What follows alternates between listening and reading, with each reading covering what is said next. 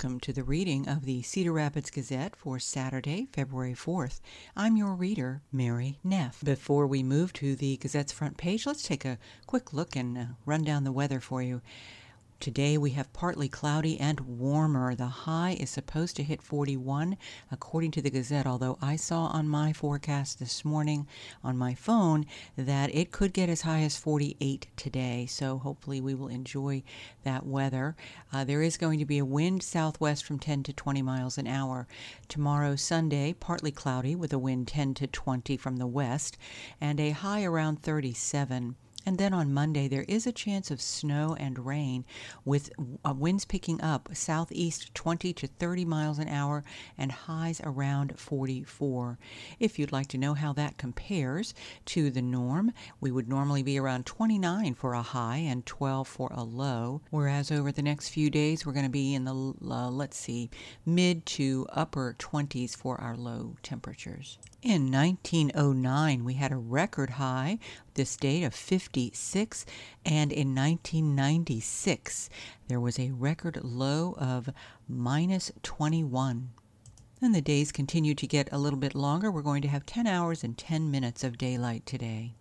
There is a brief top weather story from meteorologist Corey Thompson of KCRG, and he says Allow me this space to toot our own horns for a second. Sunday is National Weather Person's Day.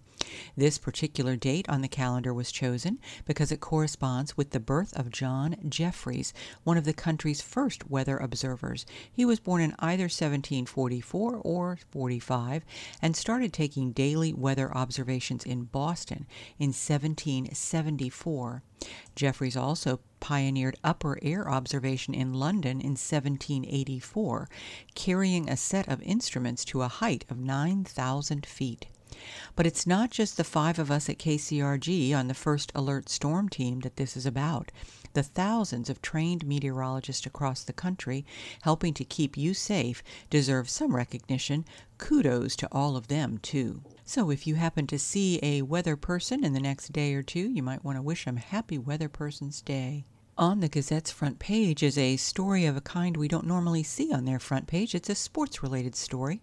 It's under the title Heart of a Champion by Vanessa Miller of the Gazette, Dateline Coralville. There's not a lot of grace in wrestling, given the grind Iowa wrestlers endure in preparation for competition. Some coaches say there's no hope in wrestling either. But inside Coralville's Xtream Arena this week, as 448 high school girls grappled for their sport's first sanctioned state title, you could find both not necessarily on the mat or in the corners, but in the heart of a young Charles City wrestler named Logan. Logan Luft ate, slept, and breathed wrestling. He practiced five nights a week and took his family to tournaments in Pennsylvania, Oklahoma, Nebraska, Wisconsin, Minnesota, and the Dakotas. One year he gave up pop, and this kid loved sugar, said his mom, Wendy Luft. When his coach set a 10,000 pull up challenge. We had to bring the pull up bar with us to every hotel, every family event. Everything we did, we had to have that pull up bar, she said. In summer 2017, at age 15, headed into his freshman year with plans to start varsity at the 106 weight, Logan had just qualified for Fargo, host of the USA Wrestling Junior and 16 and under national championships. It was the 4th of July, and some friends, after the annual parade, asked him to their grandparents' acreage on the edge of town along the Cedar River. Wendy went home to start the grill for a barbecue they were hosting and got a phone call just as her husband, Lenny Luft, a Charles City police officer, ended his shift. She said it was one of his partners who had gotten the call to come to the accident scene, and he knew it was bad, so he had us come straight there and wait for the helicopter to come get him. Logan had been a passenger on a friend's ATV and was thrown off when it took a turn.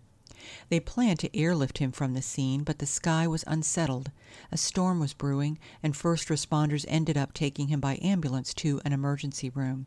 Wendy said, I jumped right in the back of the ambulance and, of course, went into mom mode. I'm screaming and probably losing control, she said. When paramedics removed her, she ran around to the front seat and turned to reach for her boy. She said, I turned to put my hands on his head, and I just started talking to him at that point, praying over him, just letting him know I was there. Logan eventually was flown to the Mayo Clinic in Minnesota, and when Wendy and Lenny arrived, they were ushered into a small room. Wendy said a lady came in, grabbed my arm, and said, You need to come with me.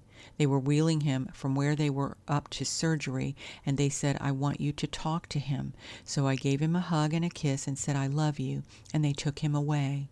Those were her last words to Logan, who died July 5, 2017, from his injuries. Into the family's grief came Life Source, an organ, eye, and tissue donation organization. Wendy said, They were like, We're sorry for your loss, but at this point, he can do amazing things for some people. And we were like, Let's do it. This is what Logan would want to do. Like the wrestling family they were, she said, they harnessed their competitive energy. She said, I was like, Well, we're going to save 27 people. And they said, well, the max you can do is eight. And we were like, well, we're going to do nine. And they were like, that's not enough organs to do that. In the end, Logan made five organ donations and 21 other tissue related gifts. And every time a doctor would come in with news of a match, we'd have this huge celebration, Wendy said. During the four days they kept Logan alive to preserve his organs, the family sat by him, cuddled him, and listened to his favorite music, from Johnny Cash to AC/DC. Logan's favorite song was Cash's God's Gonna Cut You Down, Wendy said. He had wanted it to be his walkout song played before his wrestling matches, and although it wasn't how he imagined, he got that wish. Wendy said, When we took him down to surgery, the entire hospital staff and our family all lined the hallway and we played his walkout song. 600 miles south of Charles City a few days later, Denise Henderson's sister in law, a physician, shared with her news that one of her young transplant patients had accepted a heart. Henderson and her husband Daniel had been foster parents for about five years, and her sister in law suggested they take in the seven year old patient, Ember, who not only needed a new heart, but a new home. Henderson said to the suggestion, No, we're good. We've already adopted three. But Ember's condition deteriorated, given the transplant process's complexity and her other health conditions, having been born with a single ventricle in her heart. Months earlier, Ember had gone into heart failure and was admitted to the hospital in October 2016. She spent half a year on the transplant list until the day of Logan's death. She was his match, although the transplant nearly failed during the operation. Daniel Henderson said she coded four times and was resuscitated. In the months that followed, Ember was in and out of the hospital, still grappling with medical and family needs, and when Henderson's sister in law called again, crying, asking them to come get this kid, the couple said okay. They brought her home as foster parents the day after Valentine's Day 2018, fell in love, and officially adopted her October 9, 2020. Wendy Luft, who connected with the family early on, was at Ember's adoption and chose her new middle name. It had to start with an L, like the Lufts' other kids, Logan, Landon, and Lily. Levia, her mom said, was their cho- choice. It means heart of God. Lily Luft had always been close to her brother, but, unlike him, she did not like wrestling when she first stepped on the mat in third grade. It turned out I wasn't very good, she said. I think I won one match the whole year. So, Lily shifted her focus to basketball until Logan died when she was 12. She said we were very close. We spent all our time together camping and boating and fishing and hunting. So, when Lily, soon to be high school, launched a girls' wrestling team a few years later, she wanted to be on it. She said, I basically just did it because of him. And this time Lily was good. She said, I definitely knew a few moves already, and I was a pretty quick learner. As a freshman, she took fourth in the Iowa High School Girls State Wrestling Tournament before it was a sanctioned event. She went on to win her state brackets as a sophomore and again as a junior, coming into this week's tournament with a 52 0 record in the last year. Before, during, and after matches, she said, Logan is on her mind. Lily said it was his dream to become a champion, and obviously he never got to do that. So, getting to go through that and kind of pursue his dreams is really cool. Acknowledging they're her dreams now, too, she said his next dream was getting to go to Iowa. In September, she committed to wrestle for the University of Iowa's new Hawkeye women's wrestling team, the first of any Power Five conference school. And although Lily has won two state championships, she said this year feels different. It's her first state tournament since the Iowa Girls High School Athletic Union sanctioned girls wrestling. It's also the first time Ember, now 13, and her parents have been there. They drove up from Kentucky earlier this week, not knowing what to expect. Ember said, confessing, I love it. I feel nervous when she wrestles. I want her to win. I never want her to lose. Heading into the semifinals Friday morning, Lily not only hadn't lost, she hadn't allowed a point against her and as she raised her hand following another decisive 9 and 1 win to send her to the third state championship bout, her heart was racing, her mom's heart was racing, her dad's heart was racing, and next to her family in the stands, her brother's heart was racing too. And the story is accompanied by two photos. One is a lovely photo of Lily Luft, age 16, posing for a portrait with Ember at uh, Xtream Arena. And as a reminder, Ember and her family drove up from Kentucky to watch Lily wrestle in the Girls State Wrestling Tournament. Ember received Lily's late brother's heart when she was seven years old. And then there's a nice picture of Charles City's Lily Luft uh, with her hand raised Friday after her semifinal victory during the last day of the Iowa State Girls Wrestling Championships. Moving to something completely different, uh, also from the Gazette's front page. This is from Erin Murphy of the Gazette's Des Moines Bureau under the title Reynolds If One School Removes a Book, All Schools Should. Dateline Des Moines. If one Iowa school decides to remove a book from its library, all Iowa schools would be required to do the same, under a proposal floated this week by Governor Kim Reynolds at an event hosted by a national group that advocates for parents' rights in public education. At the Thursday night event hosted by the group Moms for Liberty, Reynolds said under her proposal, educational material removed by any Iowa school district would be required to be removed by every district in the state. Groups like Moms for Liberty and its advocate members are pushing for public schools to not only be more transparent with curriculum and library materials, but for schools to remove library books and classroom materials they find objectionable. Almost exclusively, the subject matter of the materials challenged have to deal with LGBTQ people or issues or discussions of race. During her remarks, Reynolds said there is a need, quote, to restore sanity, to make sure our schools are a place of learning and not indoctrination. It's sad that any of this actually needs to be written into law, Reynolds said. Reynolds accused the radical left of treating students like their personal property and asserted some educators believe patriotism is racist and that pornographic books are education. Reynolds was greeted with loud applause and multiple standing ovations by most of the roughly 200 people who attended. But her remarks also were interrupted at least a half dozen times by protesters who shouted while she was speaking. Each protester was escorted out of the auditorium by law enforcement officials. It is my job to keep your children safe, one protester yelled while being escorted out. Another, who on her way out of the auditorium toward the end of the event, sarcastically assured the audience that there are no litter boxes in Iowa schools. The comment was a reference to the widely debunked internet rumor that some schools have been placing litter boxes in bathrooms to accommodate students who wish to identify as cats. No actual evidence of this has ever been found in any schools. During a panel discussion and a question and answer session that featured seven Republican state lawmakers, two legislators say they would like to move legislation that would create more spots for members of the public to serve on the state board that licenses and disciplines Iowa teachers and other educators. Currently, the Iowa Board of Educational Examiners is required by state law to include 12 members, two from the public, the state education department director, and nine licensed practitioners. The public members and professionals are appointed by the governor and confirmed by the Iowa Senate. Representative Steve Holt, a Republican from Denison, who's been active in advancing bills regarding public education transparency and curriculum requirements, pledged legislation to change how the Education Oversight Board is populated. Holt said, We're going to put parents on the Board of Examiners. We're going to change that system. Moms for Liberty is a national nonprofit issue advocacy organization founded in Florida.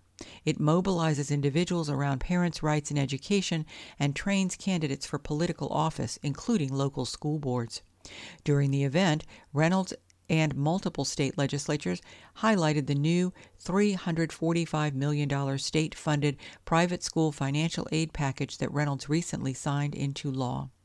Reynolds and other Republicans said the new state funding will help families find the Iowa school they feel is best for their children. Moving to Iowa today, we have a brief article. Marion City Council member plans to resign next month. Dateline Marion. Marion City Council member Colette Atkins will resign next month, and it will be up to the council to decide how to fill her vacancy. Atkins, who has served on the council since 2018, announced her resignation Friday. It will be effective March 31st. Her term expires at the end of the year. It has been an honor to serve on the Marion City Council for the last five years. There's such great momentum in our community, and I'm proud to have played a small part in it. Atkins said in a statement. She continued, I applaud our forward thinking city leaders and my dedicated colleagues on the City Council for their leadership. It has been a pleasure to watch our community flourish, and I am most proud of the work we accomplished through the Community Equity Task Force. Atkins, who represents Ward 1, was appointed to fill a vacancy in October 2018. She was elected to a full four year term in November 2019. Mayor Nick AbouAssaly called it an honor to have served with Atkins, saying in a statement, She is a thoughtful member and a strong advocate for our residents. She will be missed by our team. The City Council can fill a vacancy by appointment or hold a special election.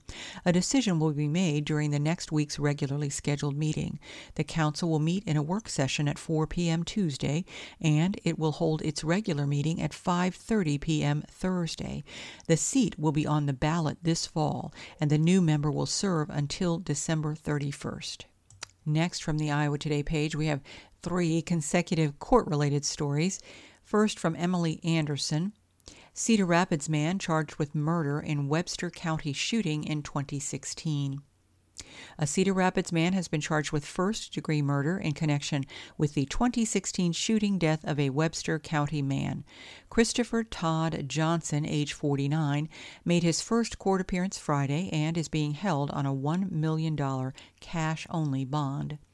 Donald Edward Preston, age 51, was found dead in a field in the area of Johnson Avenue and 225th Street in rural Webster County in central Iowa on December 26, 2016. An autopsy determined that he died of gunshot wounds to the head and abdomen, according to a news release from the Webster County Sheriff's Office.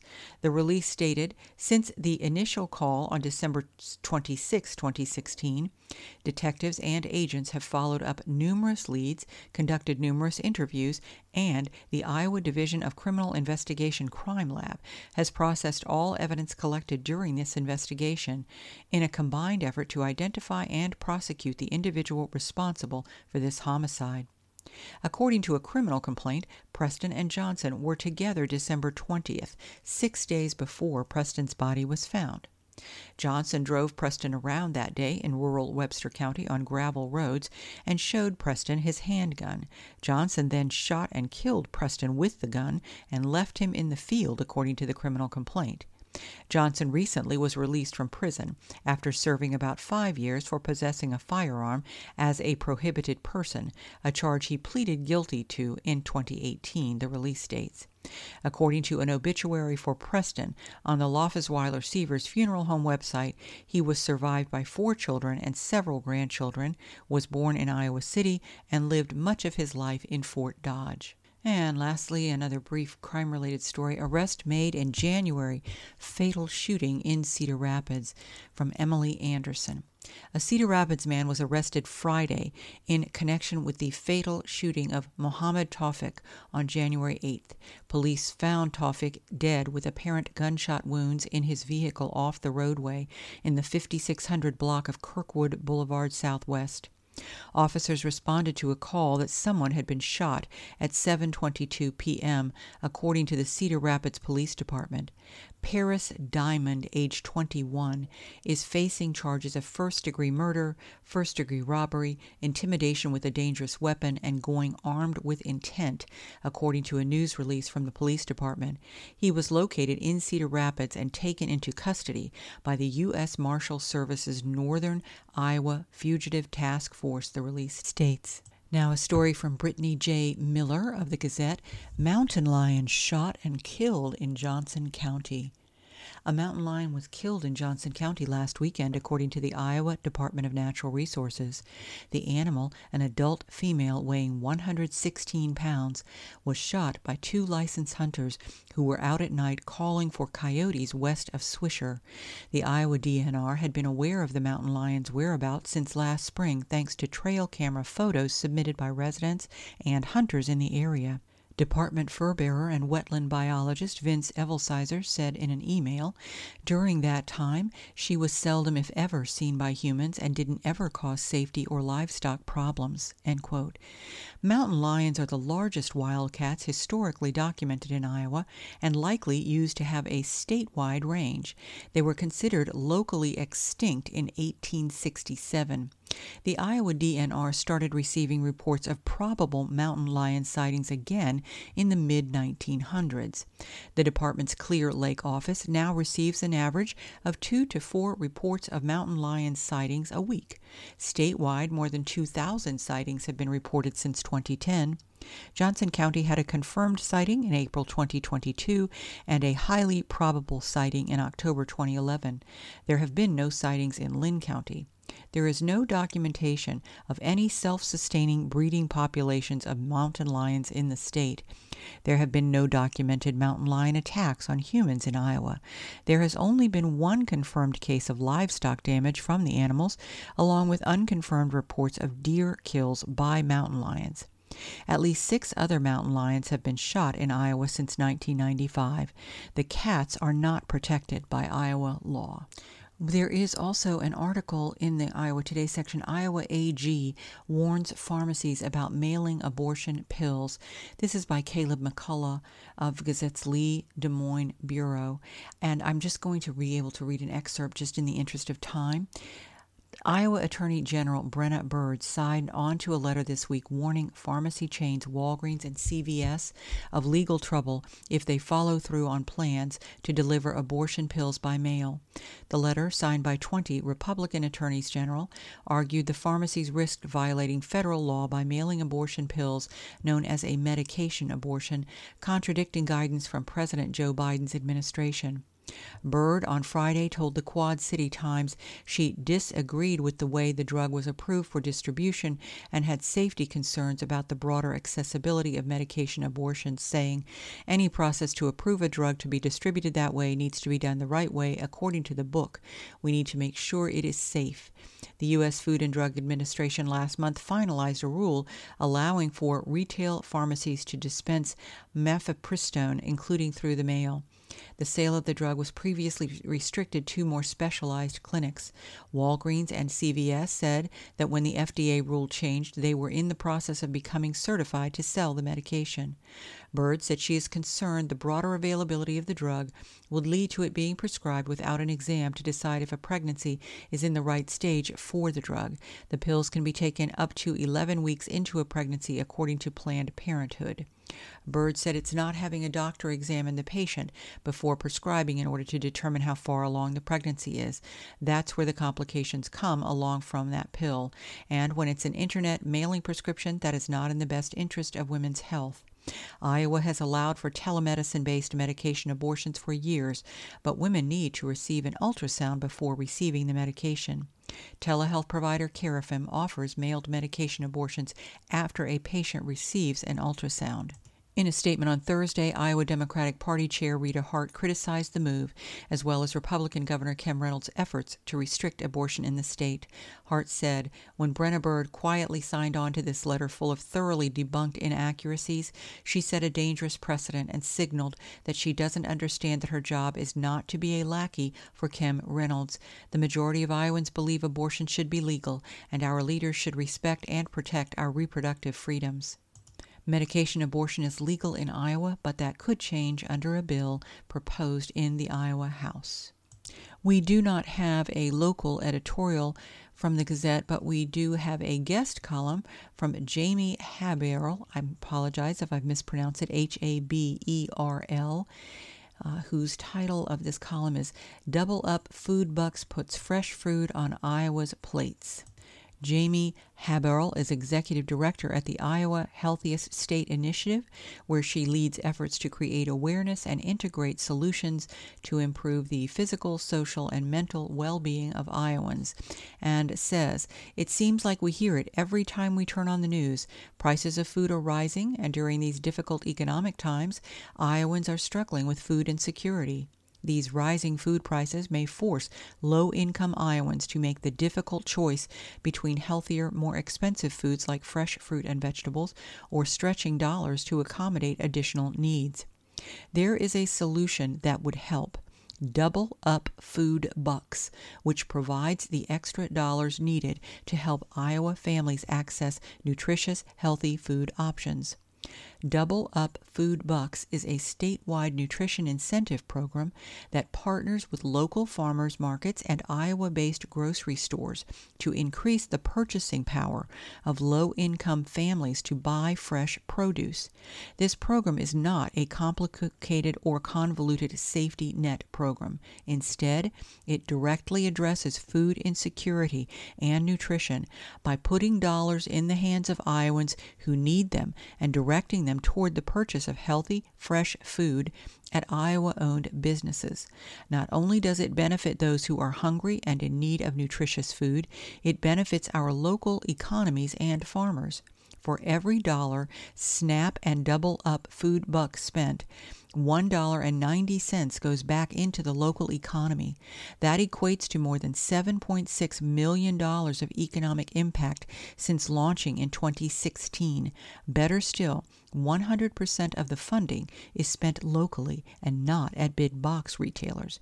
In 2021, more than 173,000 Iowans used Double Up Food Bucks across 67 counties and 142 locations on more than 2.7 million servings of produce. This was a significant increase over the previous year. To continue supporting these efforts and providing low income families with nutritious food, the Double Up Food Bucks program needs investment from the Iowa legislature during the 2023 legislative session. With a small investment from the state, the Double Up Food Bucks program can leverage money from the federal government and private donations to be spent at Iowa farmers markets, food cooperatives, and Iowa owned grocery stores and provide more than 2.5 million extra servings of fruits and vegetables to Iowa families. This is not a government handout. Instead, supporting the Double Up Food Bucks program means lawmakers are supporting local farmers and Iowa businesses, providing better nutrition options for low income Iowans, reducing the cost of government health care spending, and growing the economy in small town communities across the state. I hope Iowa lawmakers will consider investing in the Double Up Food Bucks program in 2023. And again, that is Jamie Haberl, Executive Director at the Iowa Healthiest State Initiative. Michael Fritz of Coralville has written this community letter to the Gazette, and it reads The Iowa flag carries these words Our liberties we prize, and our rights we will maintain. I am curious how the Iowa House protects the liberties and rights of all Iowans under House File 83, which prevents public schools from teaching about LGBTQ to K 3 students. Have you been in a school to see the number of diverse K 3 students that do not have the typical mom slash dad role models? How does House File 9 protect our transgender students from abusive parents that may not recognize that they have a trans child and would abuse the child because, quote, in their eyes, this isn't normal? End quote. How does file, House File 7, that requires universities to report to lawmakers their definitions of LGBTQ terms, protect the LGBTQ communities and liberties and rights? How does underfunding schools below the inflation rate protect the liberties of all Iowans? How does budgeting to protect tax cuts for the wealthy and giving money to families that already can afford private education benefit all Iowans? I am curious who Republicans represent.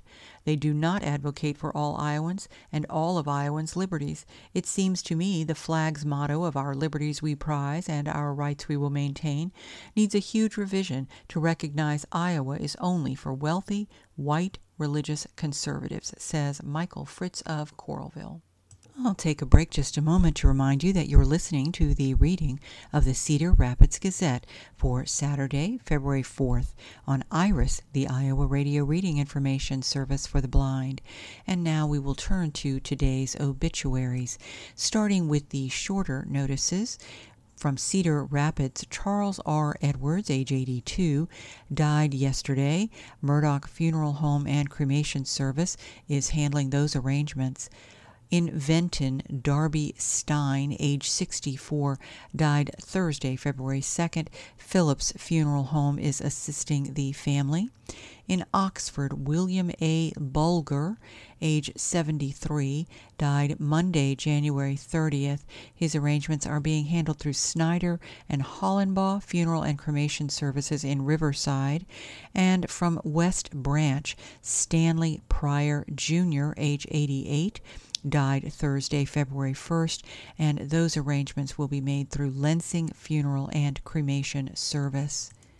Moving to the slightly longer obituaries, although this first one is not, not particularly um, informative, but Chad E. Newmeyer, age 32, of Iowa City, died Wednesday, February 1st at UI hospitals and clinics.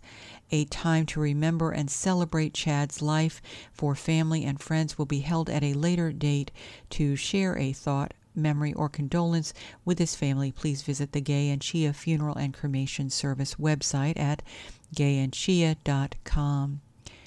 Next, we have Virgil Leroy Van Amberg of uh, Norwalk. He was 83 and passed away at his home last Tuesday, January 31st.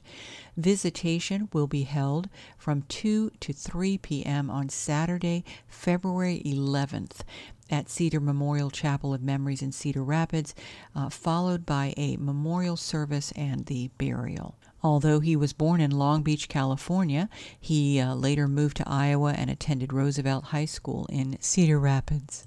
And we have an obituary here for Joe M. Bontrager, who was 92 years old, and he was born in Fairbanks, Iowa, growing up in Buchanan County to an Amish family, and was a member of the Old Order Amish Church and later East Union Mennonite. He had lived in Kalona and North Liberty and Fresno, California, before coming to Windom, Minnesota to live with family. He passed away December 19th, just one month short of his 93rd birthday, at home in Windom, Minnesota. And the announcement concludes by saying, Blessed be the memory of Joe M. Bontrager. Services will be held in the spring of 2023 in Kalona. Our final local obituary is for Eldon Ralph Prybil, P R Y B I L. Uh, he was 83 years old born in Iowa City, graduated from Lone Tree High School. He was part of a group known as the Gentlemen Farmers in the southeast corner of Johnson County, who were a very competitive group.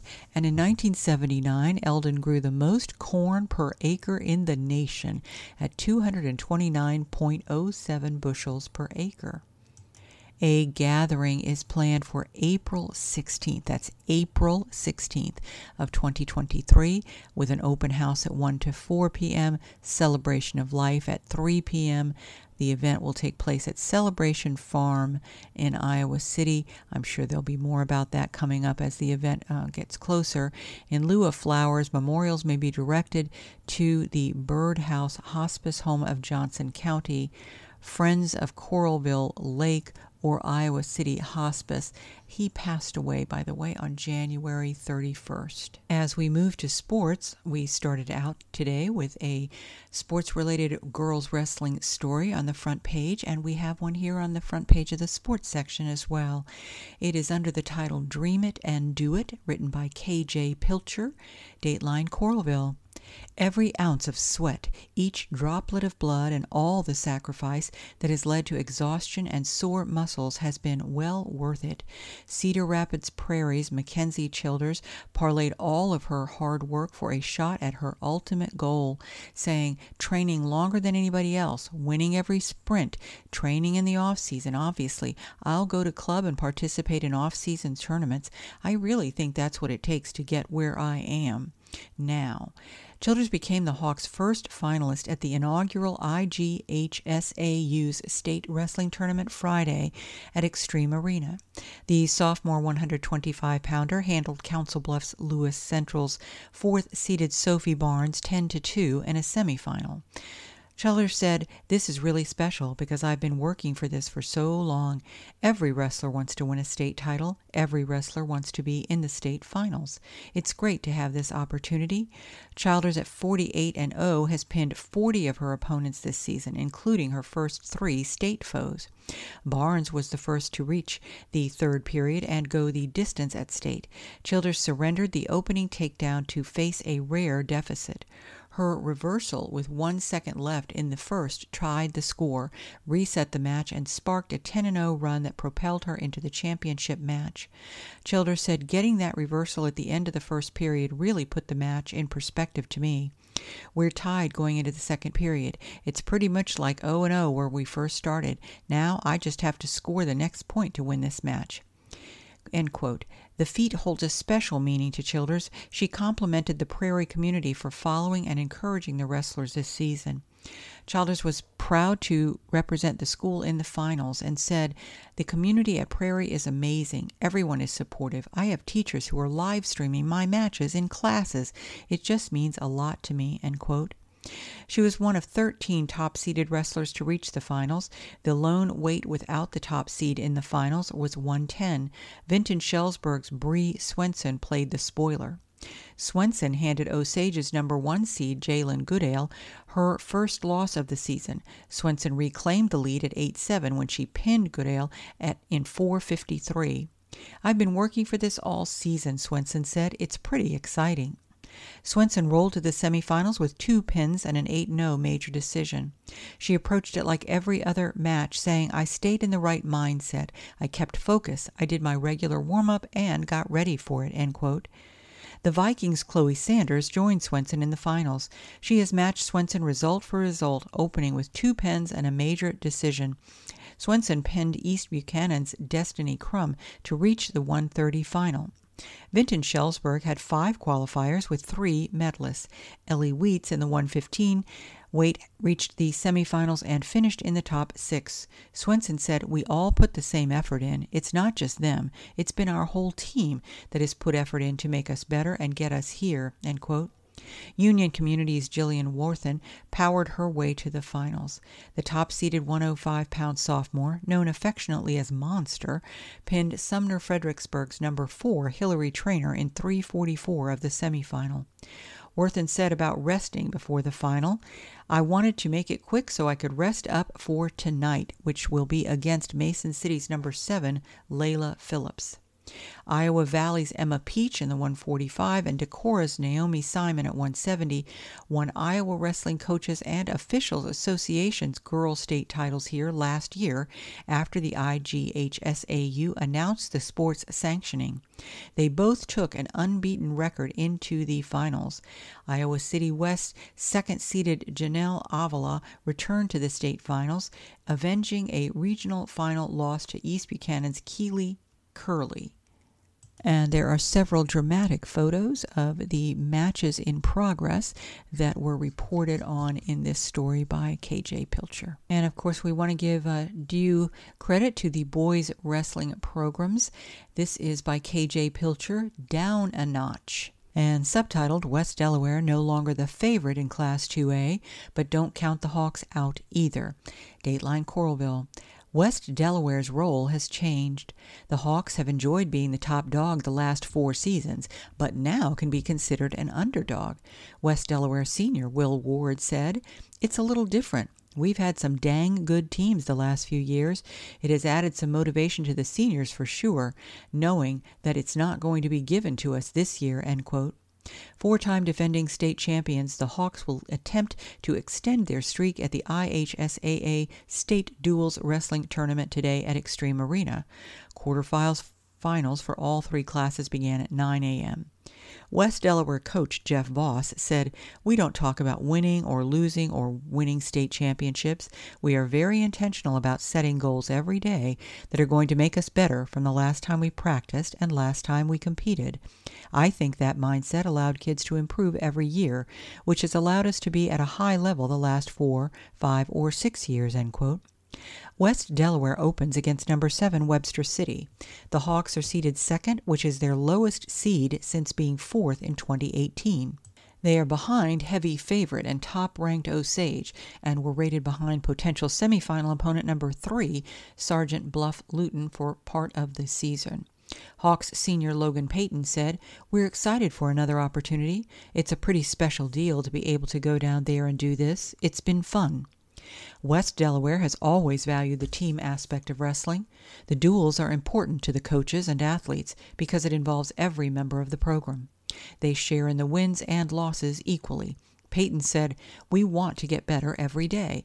Every single kid in there, from freshman to senior, wants to be part of this culture that we have and the team we have built. End quote. The tradition has been built on unity and unbreakable bonds that are fortified by off season excursions, which included a team camp at Luther College in Decorah and the team's spotlight exercise that consists of everyone telling a designated teammate how and why they are important to the team. Voss said, The kids care about each other. The kids want their workout partner to be as good as they can be. End quote. Voss said the seniors have been a key component to the program's success. They have emerged as leaders. Cam Guther lends the way as the top ranked heavyweight. Carson Less is fourth at 120 pounds. Will Ward at 195 is fifth, while 138 pounder Carson Turnus is number seven, and Payton is 11th at 160. The last four years, these kids have been the hidden gem in our state championships, Voss said, continuing, I couldn't be more proud. The Hawks' stretch of dominance was highlighted by a crazy win streak in the class. West Delaware logged 70 straight dual victories against 2A foes that spanned 1,785 days. The string was snapped by state duals qualifier Williamsburg on January 5th. A new streak started, reaching eight in a row, and all coming against 2A teams. Ward ends by saying, We've made some big strides. Well, as important as wrestling is, we don't want to leave out basketball. We have here a girls' basketball story from Jeff Linder, complete with a Seinfeld reference in the first sentence. So it is under the title Xavier has a team meeting, looks like a new group versus Linn-Mar. Jeff Linder writes, this isn't Festivus season, but the Xavier Saints held an extended airing of grievances session Tuesday night. They had just suffered their fourth consecutive loss against Dubuque Senior. The locker room wasn't a happy place. Kyla Mason said our team chemistry has been a little off. Our captains thought a team meeting might help us get it figured out. We had a long talk until about 11 o'clock, talking about where we want to be. Three nights later, the Stars played like stars and the Saints played more like themselves. Libby Fandel said after Class 4A 6 ranked Cedar Rapids Xavier snapped out of its slump with an emphatic 62 46 victory over 5A number 11 Linn-Mar in a Mississippi Valley Conference girls basketball game last night at Ron Thillen Gymnasium. Oh, that was a lot. I think we got a bunch of things figured out. That's what Libby said. Fandel scored 24 points, Mason added 18, and the Saints shot 59.5% from the field and accumulated 15 assists. Xavier coach Tom Lilly said, I think that was one of the complaints Tuesday. Not everybody was sharing the ball. Wednesday and Thursday, we had a couple of nice practices. We put the zone defense back in. I think we were tired of having opponents just worry about man to man. Let's give them something else to think about.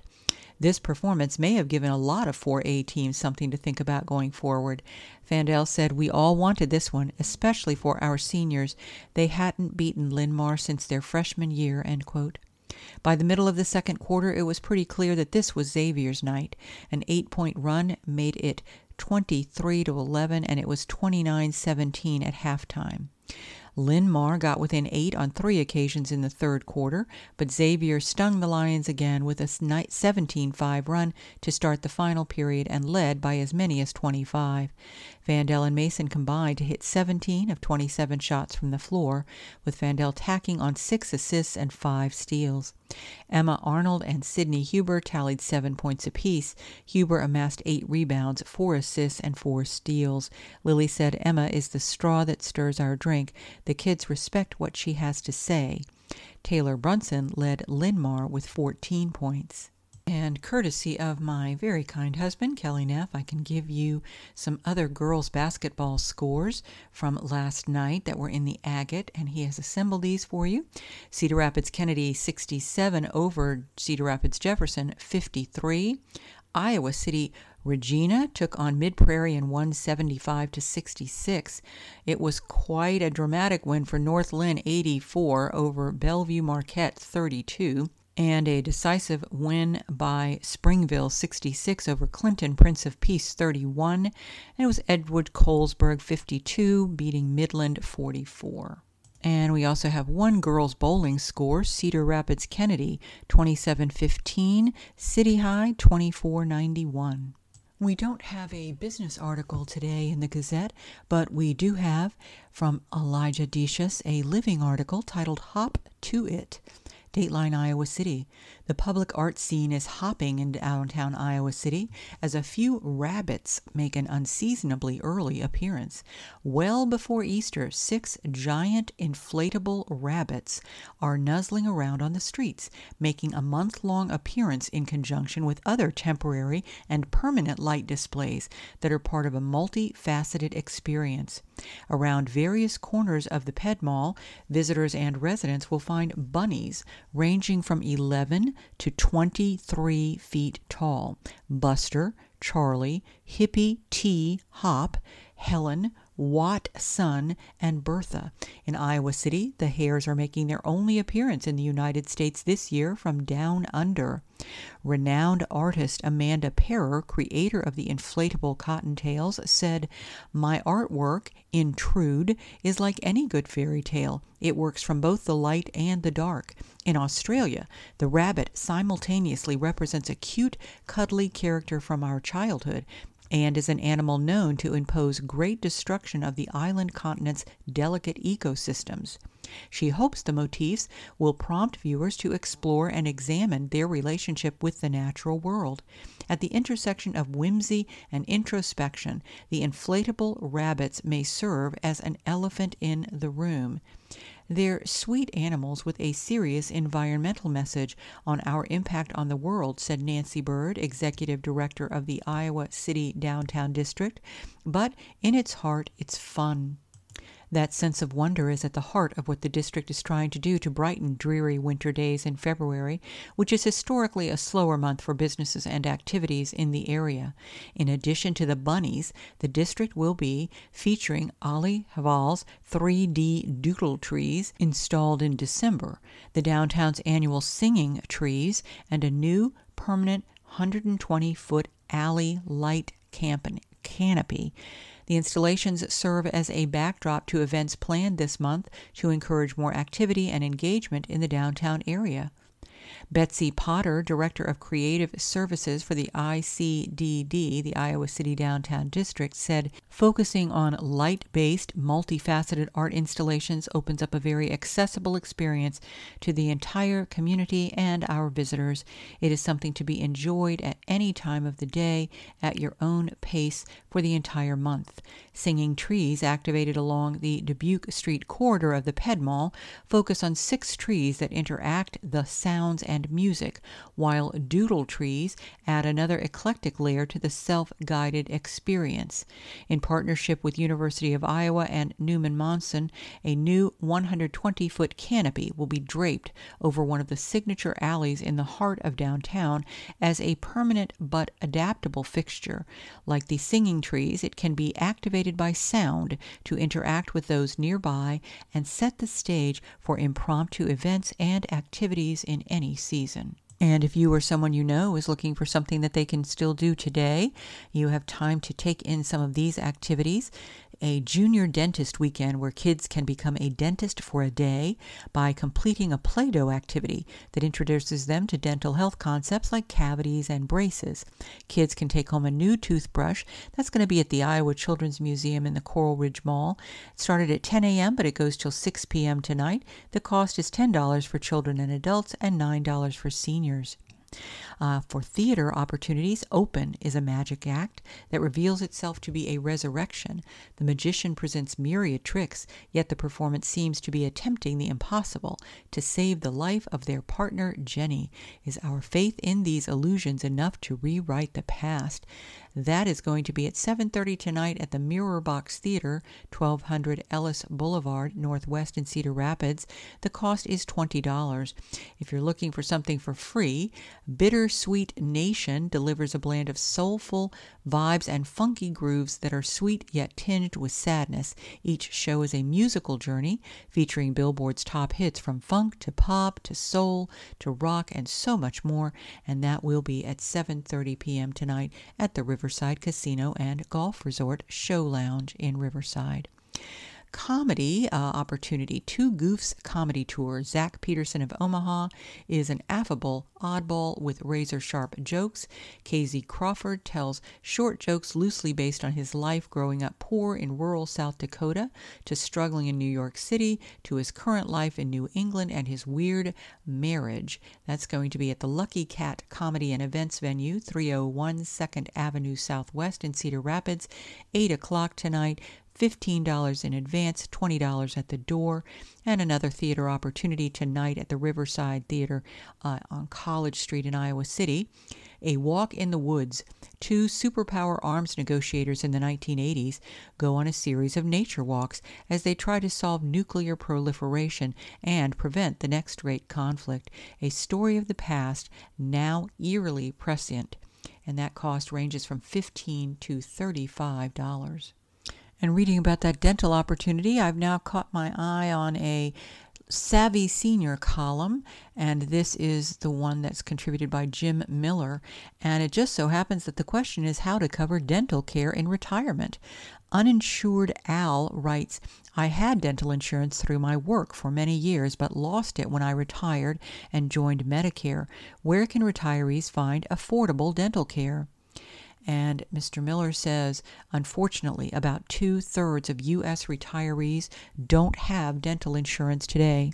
Without coverage from traditional Medicare, and with private dental insurance typically costing too much to be feasible, most seniors are stuck paying full out of pocket prices every time they visit a dentist.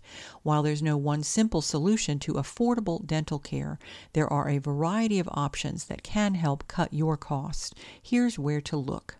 First, Medicare Advantage.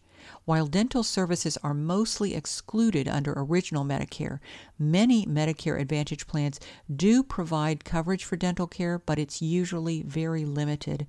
Medicare Advantage plans are government approved health plans, usually HMOs and PPOs, sold by private insurance companies that you can choose in place of original Medicare.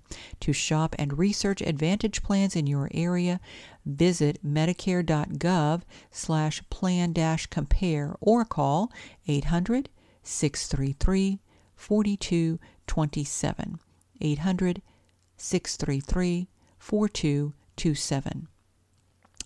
Dental insurance is another option. If you have gum problems and need extensive dental care, a dental insurance plan may be worth the cost versus paying for care yourself. Monthly premiums for individual plans range from about 20 to $80. A typical plan includes two or three cleanings and checkups per year, but these plans will likely have a waiting period, anywhere from a few months to a few years, before coverage for more expensive procedures kicks in to find dental plans in your area, see ehealthinsurance.com. There also are dental savings plans. While saving plans aren't as comprehensive as insurance, they are a good option for those who don't have dental insurance. How this works is you pay an annual membership fee around 80 to $200 a year in exchange for 10 to 60% discounts on service and treatments from participating dentists. To find a savings plan, go to dental-plans.com or call 888 632 5353. That's 1 888 632 5353, where you can search for plans and participating dentists as well as get a breakdown of the discounts offered and there also uh, for some are veterans benefits if you're a veteran enrolled in the VA healthcare program or a beneficiary of the Civilian Health and Medical Program known as CHAMP VA, the VA offers a dental insurance program that gives you the option to buy dental insurance through Delta Dental and MetLife at a reduced cost. The VA also provides free dental care to vets who have dental problems resulting from service. To learn more about these options, visit va.gov/dental there also is cheaper dental care because prices can vary by dentist. One way to ensure you get a good deal on your dental care is to call multiple providers and compare prices. To get an idea of what different dental procedures cost in your area, see fairhealthconsumer.org. If you're paying cash, it's also perfectly reasonable to ask your dentist for a discount. There are also a number of health centers and clinics that provide low cost dental care to those in need, and all university dental schools and college dental hygiene programs offer dental care and cleanings for less than half you would pay at a dentist's office. Students who are supervised by their professors provide the care. See teethwisdom.org, that's teethwisdom.org, to search for a center, clinic, or school near you. And that does it for today's reading of the Cedar Rapids Gazette for Saturday, February 4th. I've been your reader, Mary Neff. You can access a recording of today's reading on our website, iowaradioreading.org, at any time. And as always, we thank you for listening.